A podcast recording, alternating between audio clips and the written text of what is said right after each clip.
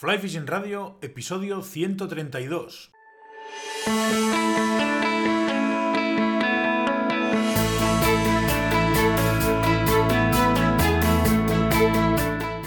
Bienvenidos mis queridos pescachailes a un nuevo episodio de Fly Fishing Radio, el primer podcast de pesca con mosca en español. Soy Miquel Coronado y durante la próxima media hora vamos a hablar de pesca con mosca. Dejadme que comience este año 2022 eh, resolviendo todas las dudas, consultas que me hacéis llegar tanto al correo electrónico como al formulario de contacto de la web o al WhatsApp del programa.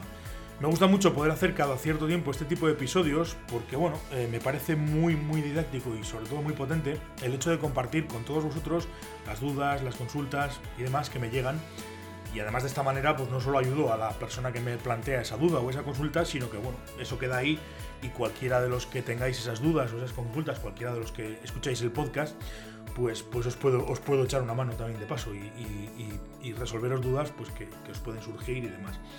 Os animo, no obstante, a todos a que cuando surjan todas esas dudas, todas esas consultas, todos esos comentarios, no os las guardéis y me las hagáis llegar por cualquiera de los medios en los que tenéis a vuestra disposición. Ya digo, correo electrónico, eh, Facebook, eh, la formulario de contacto, el WhatsApp, cualquiera. Siempre voy a estar encantado de contestar, de echaros una mano, de ayudaros en la medida de mis posibilidades. Y si yo no puedo, por lo que sea, echaros una mano, pues ya me buscaré la vida, ya preguntaré, ya solicitaré, ya investigaré y de esa manera pues os podré, os podré contestar, que es justo lo que más me interesa, ¿no? Que si me hacéis una pregunta y confiáis en mí, pues, pues sea capaz, si no soy yo, pero sí que preguntarlo para que sea otro o poneros en contacto con la persona con la que os puede solucionar esa duda o esa consulta.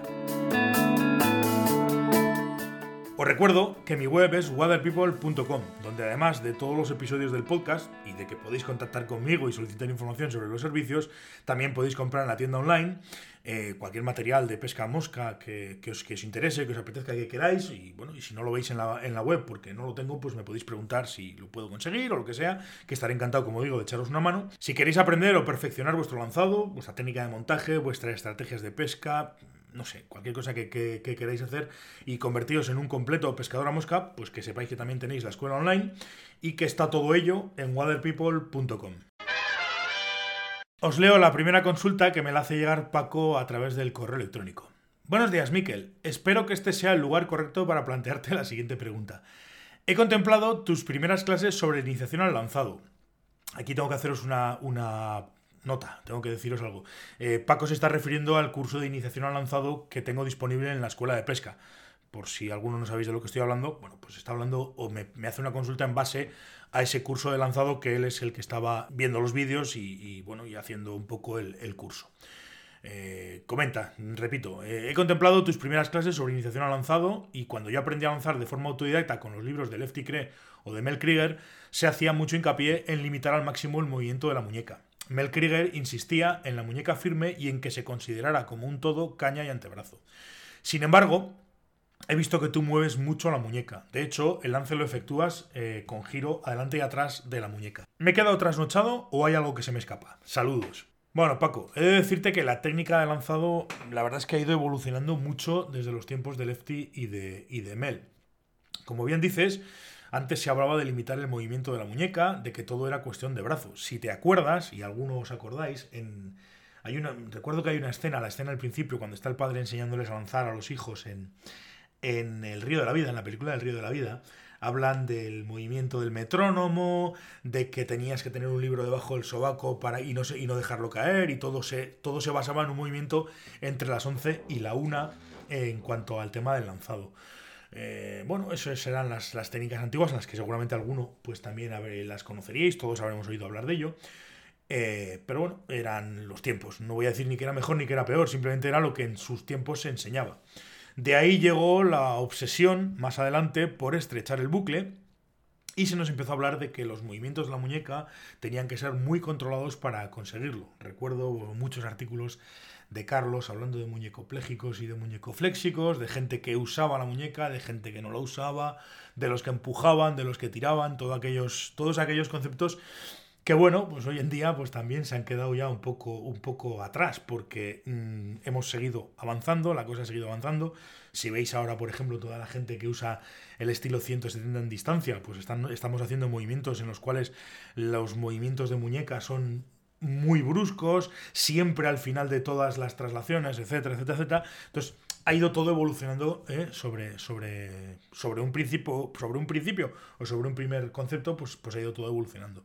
Yo al final, en mi experiencia propia y después de probar muchas cosas, empezar eh, de una manera, seguir por otra, y bueno, ir evolucionando como todo en, en, el, en el tema del lanzado, he llegado a la conclusión de que lo más efectivo hoy en día y lo que más control sobre la línea nos da es reducir el lance a dos conceptos muy sencillos como son la traslación y la rotación. Eh, os he hablado mucho de traslación y de rotación. Eh, cada vez que hablo de lanzado lo reduzco todo a esos dos movimientos porque me parece que son lo más básico y la forma más lógica de entender el, lanzado. El movimiento de traslación vendría a ser el movimiento en el que llevamos la caña desde el punto donde, donde hemos acabado el lance anterior hasta donde vamos a ejecutar el movimiento de rotación y la rotación del carrete pues es simplemente el movimiento en el que usamos la muñeca para girar el carrete y por tanto hacer que la punta de la caña o la caña entera, pero también la punta, pues cambie de posición para que se forme el bucle y podamos extender la línea hacia adelante y luego volveríamos a trasladar la caña hasta atrás y hacer un movimiento de rotación para que toda la línea se proyectara hacia atrás. Esto tiene dos ventajas. Esto de la traslación y la rotación tiene dos ventajas. No vamos a necesitar un movimiento brusco de la muñeca a la hora de rotar, porque ya venimos en una traslación con una velocidad, con una aceleración, más que con una velocidad y, una tensión en, toda la línea, que simplemente con un movimiento suave de muñeca vamos a conseguir proyectar todo bien hacia adelante, bien hacia atrás, en el momento que hagamos la traslación. Y como digo, al ser un movimiento suave y al venir ya en un, momento de, aceleración y estirando el brazo, eh, cuando retrasemos todo lo posible o todo lo anatómicamente posible el movimiento de rotación, vamos a minimizar el riesgo, no voy a decir evitar, pero sí minimizar el riesgo de los bucles negativos. En la tercera clase del curso de lanzado básico mm, hablo de los conceptos de traslación, de rotación y también eh, un ejercicio muy simple y muy sencillo en el cual vemos eh, en todo momento lo que estamos haciendo, que es el ejercicio de la T, eh, que sirve precisamente para interiorizar tanto la traslación como la rotación. Así que, Paco, espero haberte aclarado las dudas con respecto a la muñeca. Y bueno, oye, si tienes alguna otra aclaración, duda o consulta, pues estaré encantado de ayudarte, como no podía ser de otra manera. La siguiente pregunta me la hace Manuel y me la envía a través de WhatsApp. Buenas, Miquel. Una consulta. Por lo general suelo calzar un 40 o un 41. Me imagino que será vestido con ropa de calle, lógicamente. Y para esta temporada tengo que comprar botas nuevas. Querría saber qué talla sería la mejor para mí, si un 8 o un 9.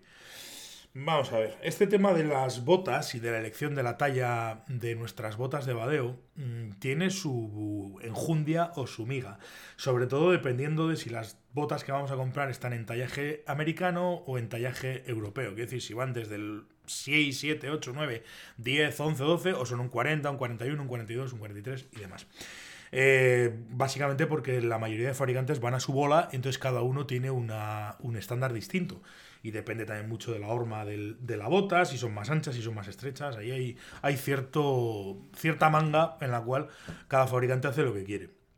De todas formas, siempre, y de hecho en su día hice un artículo para la web que os voy a dejar eh, enlazado en las notas del programa, que luego convertí en un vídeo que también os voy a dejar enlazado en las notas del programa, para, que vosotros, eh, o tú en este caso, Manuel, bueno, Manuel o quien quiera eh, saber exactamente cuál es su talla de botas, eh, os midáis los, los pies y, y llegáis a la, a la, tengáis la medida de vuestro pie en actividad. ¿En qué consiste tener la medida del pie en actividad? Pues consiste en tener, bueno, pues al final una, una referencia en centímetros en la cual vamos a buscar, si conseguimos las tablas de los fabricantes, una equivalencia en la que nuestra medida de pie en centímetros va a corresponder a un número tanto en tanto en bueno en cualquiera de los sistemas eh, de medida en el inglés en el americano o en el o en el europeo. Y a partir de ahí pues pues pues hacer pruebas.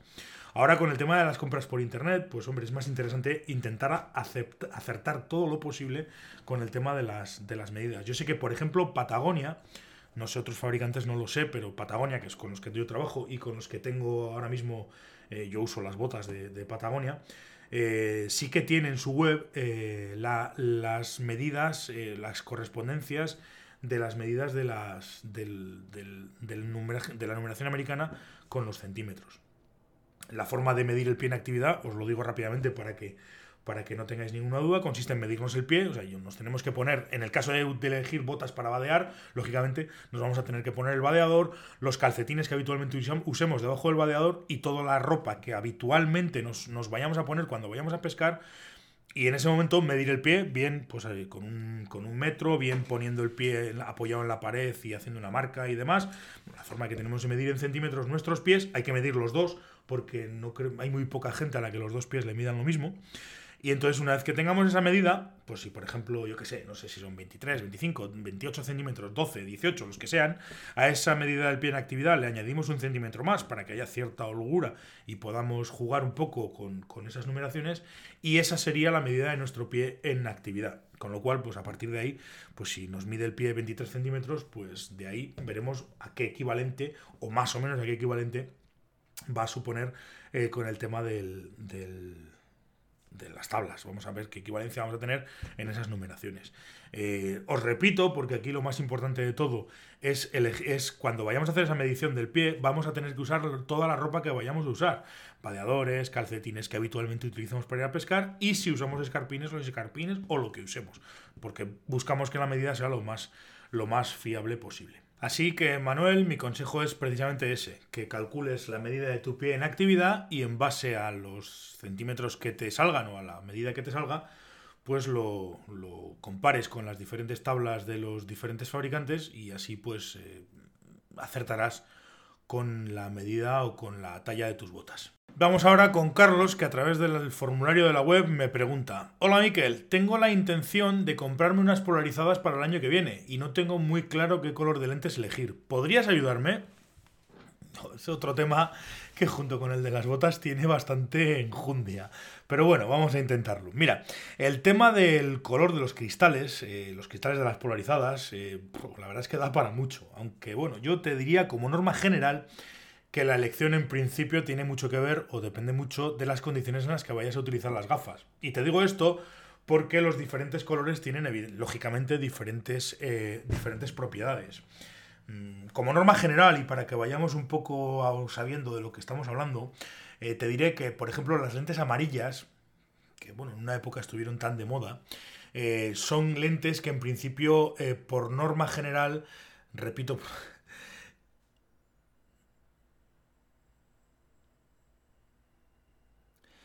El tema del color de los cristales de las gafas polarizadas da para. Podríamos estar hablando largo y tendido porque aquí hay sí que hay como los colores gustos. O sea, y de hecho estamos hablando de colores, con lo cual pues os podéis imaginar los gustos que tiene esto.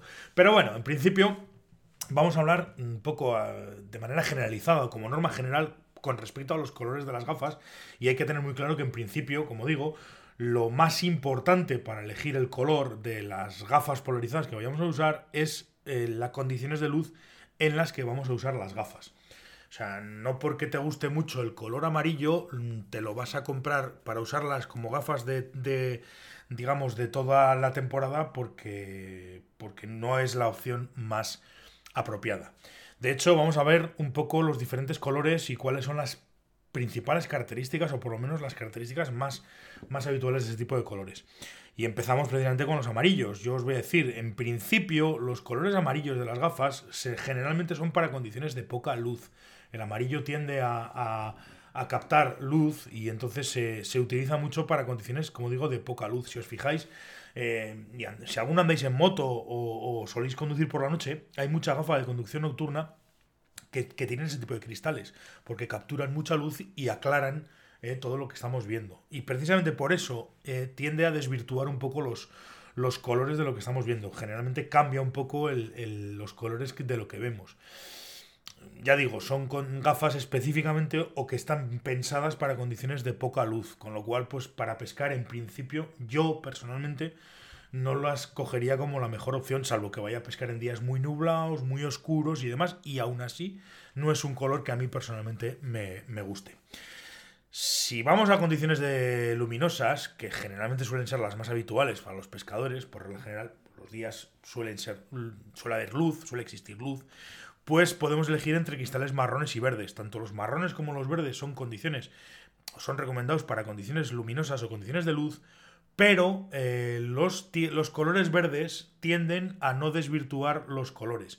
Es decir, tienden a no, a no modificar mucho los colores de lo, que, de lo que tenemos delante. Con lo cual, yo personalmente prefiero siempre elegir colores tirando a verdes que tirando a marrones. Básicamente por eso, porque el marrón, por regla general, los que yo he probado tienden a cambiar también un poquito los colores. Entonces prefiero utilizar eh, colores verdes. Luego ya hay otro tipo de colores, gafas de espejo y demás, que ya tendrán que ver mucho con las, con las condiciones de luz. Pero yo personalmente eh, suelo preferir eh, utilizar colores verdes. Si además de eso puedes elegir gafas fotocromáticas, de estas que se aclaran u oscurecen dependiendo de las condiciones de luz, pues evidentemente eso que, eso que también te llevas y eso que ganas.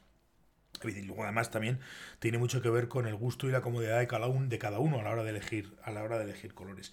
Hay, no se suele comentar, pero hay un índice, eh, y es importante conocerlo, ese índice, siempre que se pueda, evidentemente, pero estamos hablando del índice VLT de las gafas que vamos a, comprar.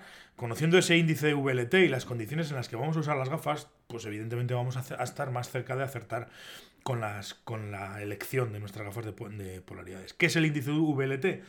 Pues vamos a ver, el índice VLT es el índice, eh, es un índice o es un, es un valor en el cual eh, vamos a ver o vamos a conocer la cantidad de luz que llega a los ojos a través de, a través de las lentes. En, principio, generalmente lo vamos a ver como un porcentaje, un tanto por ciento de VLT, y evidentemente se va a ver afectado por el color, el grosor de las lentes, el material del que estén hechos los cristales, los recubrimientos que tienen y demás. Pero bueno, por norma general o por regla general también vamos a hacer una un pequeño mm, eh, clasificación de, de, los porcentajes de VLT, en lo cual si, si tenemos unas gafas eh, en las cuales el porcentaje de VLT, que os digo, repito, es la transmisión de luz visible o, el índice de transmisión de luz visible, si el índice, si ese índice de VLT está entre 0 y 19%, son unas gafas o tenemos unas gafas con índice de VLT que son, están pensadas para condiciones eh, soleadas y brillantes. Si ese índice de VLT está entre el 20 y el 40%, en principio son unas gafas, en principio todoterreno. Si está por encima del 40% de VLT, las tendríamos ideales para condiciones nubladas y con poca luz. Y si están por encima del 80 o el 90% del VLT, lo más, lo más seguro es que esas lentes prácticamente sean transparentes para condiciones muy oscuras y nocturnas. Quiero decir, si elegimos eh, los índices de VLT, si, si, conocemos los índices de VLT y elegimos un color en base a lo que hemos hablado antes de las condiciones de luz y demás, pues tendremos muchas más posibilidades de acertar con respecto al tipo de lente que nosotros vayamos a elegir. Pues si te voy a decir una cosa, eh, eh, yo, por ejemplo, como consejo personal, o como lo que yo utilizaría, lo que yo habitualmente uso, me iría a unos cristales, mm, por decirlo de alguna manera, verdes, a poder ser fotocromáticos y que tengan un índice de VLT, pues hombre, si puede ser alrededor del 20, 21, 25, entre, vamos a poner entre un, entre un 20, sí, alrededor de un 25% de VLT. lógicamente, si voy a ir a días muy claros y muy soleados en verano, elegiré cristales que vayan por debajo del 20%. Si voy a días de todo terreno, pues lógicamente utilizaré algo que vaya por encima de ese 20%. Así que, eh, Carlos, eh, lo mismo, espero haberte echado una mano y haberte aclarado el tema de, la elección de las gafas eh, y que tengas muy en cuenta eso, las condiciones donde las vas a usar y el tipo de, visión que quieres. Si quieres que cambie mucho los colores o quieres que no lo cambie mucho. Y luego también sería bueno que conocieras el índice de, la transmisión de luz visible, el VLT. Y vamos a ir con la última pregunta que me llega a través del correo eh, y Fran que es el autor de la pregunta, me dice lo siguiente. Muy buenas, Miquel. Desconocía que existe una licencia de pesca que te permite pescar en varias comunidades y así evitarte sacar las licencias correspondientes en cada una de, de esas comunidades. La pregunta es fácil. Ya que he decidido que el año que viene me la voy a sacar, la interautonómica supongo, ¿en qué comunidad te la sacarías? Pues vamos a ver, eh, Fran, todo dependerá eh, de las comunidades en las que vayas a pescar. Es decir, la interautonómica es una licencia que viene muy bien si si pescas en alguna de las ocho comunidades o en más de una de las ocho comunidades en las que, en las que esa licencia es válida. Esas comunidades, para el, que no para el que no lo sepa, para Fran y para el que no lo sepa, son Aragón, Asturias, Castilla-León, Comunidad Valenciana, Extremadura, Galicia, Madrid y la región de Murcia. Con lo cual, pues evidentemente, si pescas en Aragón y en Asturias, pues ya te merece la pena. Si además de pescar en Aragón y en Asturias también vas a Castilla y León, pues no te quiero ni contar. Si vas a Galicia, también. Si vas a Extremadura, también. Yo personalmente hasta ahora estaba sacándome la licencia interautonómica en Aragón. Me la sacaba y pescaba, evidentemente, Aragón, Castilla y León, y bueno, y alguna otra, no, no, solía ir más. Asturias hace muchos años que no voy, pero bueno, básicamente a lo que vamos es que eh, la sacaba para pescar en Castilla León y en Aragón. Lo que pasa es que tiene una pega. Yo me la sacaba por Aragón, pero eso tiene una pega. Eh, sí, tú puedes usar la licencia interautonómica en cada una de las comunidades, pero entre ellas no están intercomunicadas. Con lo cual, como si tú tienes una licencia de Aragón y quieres hacer algún trámite en Castilla-León para pedir permisos sobrantes, para las solicitudes de los cotos, etcétera, etcétera, etcétera, o bien llamas a Castilla-León para que te asignen un número ese año para tu licencia, o bien, eh, pues tienes que andar trampeando entre comillas, buscando un tal, y al final es follón. Entonces, yo este año eh, me voy a sacar la licencia interautonómica, pero me la voy a sacar en Castilla-León, precisamente por eso. Porque en Aragón no necesitas número de licencia ni nada para ninguna tramitación. Y en el resto de comunidades, salvo Castilla y León, yo creo que, yo creo que tampoco lo necesitas, o no sé si lo necesitas, pero teniendo el número de Castilla y León, pues allí vamos a poder acceder a los sobrantes de Castilla y León, a los sorteos, etcétera, etcétera, etcétera. Entonces, como vale lo mismo y como funciona lo mismo, mi consejo, el mío, es que te la saques en Castilla y León. Sobre todo si vas a pescar en Castilla y León, evidentemente. Si no vas a pescar en Castilla y León, pues lógicamente no tiene ningún sentido. Te la puedes sacar en cualquier otra comunidad porque no vas a tener ese problema entre comillas que es que como no están intercomunicadas, el número de licencia de Aragón no sirve para, eh, para hacer gestiones en Castilla León. Y únicamente por ese, por ese dato, pues y además sabiendo que todos, como te digo, muchos vamos a pescar a, Castilla y León, personalmente creo que merece la pena sacarse la licencia interautonómica en, en Castilla León. Así de simple. Así de simple. Espero, Frank, que saques donde saques la licencia interautonómica, disfrutes mucho de la próxima temporada y bueno, ya me contarás a ver lo que has hecho. Poco más que deciros a todos, queridos míos, eh, gracias por estar al otro lado, gracias por hacer todo esto posible, gracias por vuestras valoraciones, comentarios, me gustas en todas las plataformas en las que está disponible el, podcast. Em, gracias por suscribiros a la escuela, gracias por hacer que todo esto sea, sea lo que es, porque sin vosotros ya digo que esto no tiene ningún sentido. Sabéis que si queréis poneros, contacto, poneros en contacto conmigo, si necesitáis cualquier cosa mía, pues lo podéis hacer a través de formulario de contacto, vía WhatsApp, vía correo, lo que queráis. Y, bueno, poco más que deciros. Eh, nos volveremos a escuchar el martes que viene aquí en Fly Fishing Radio. Pues eh, hasta entonces, queridos pescachailes, portaos bien y sed buenos.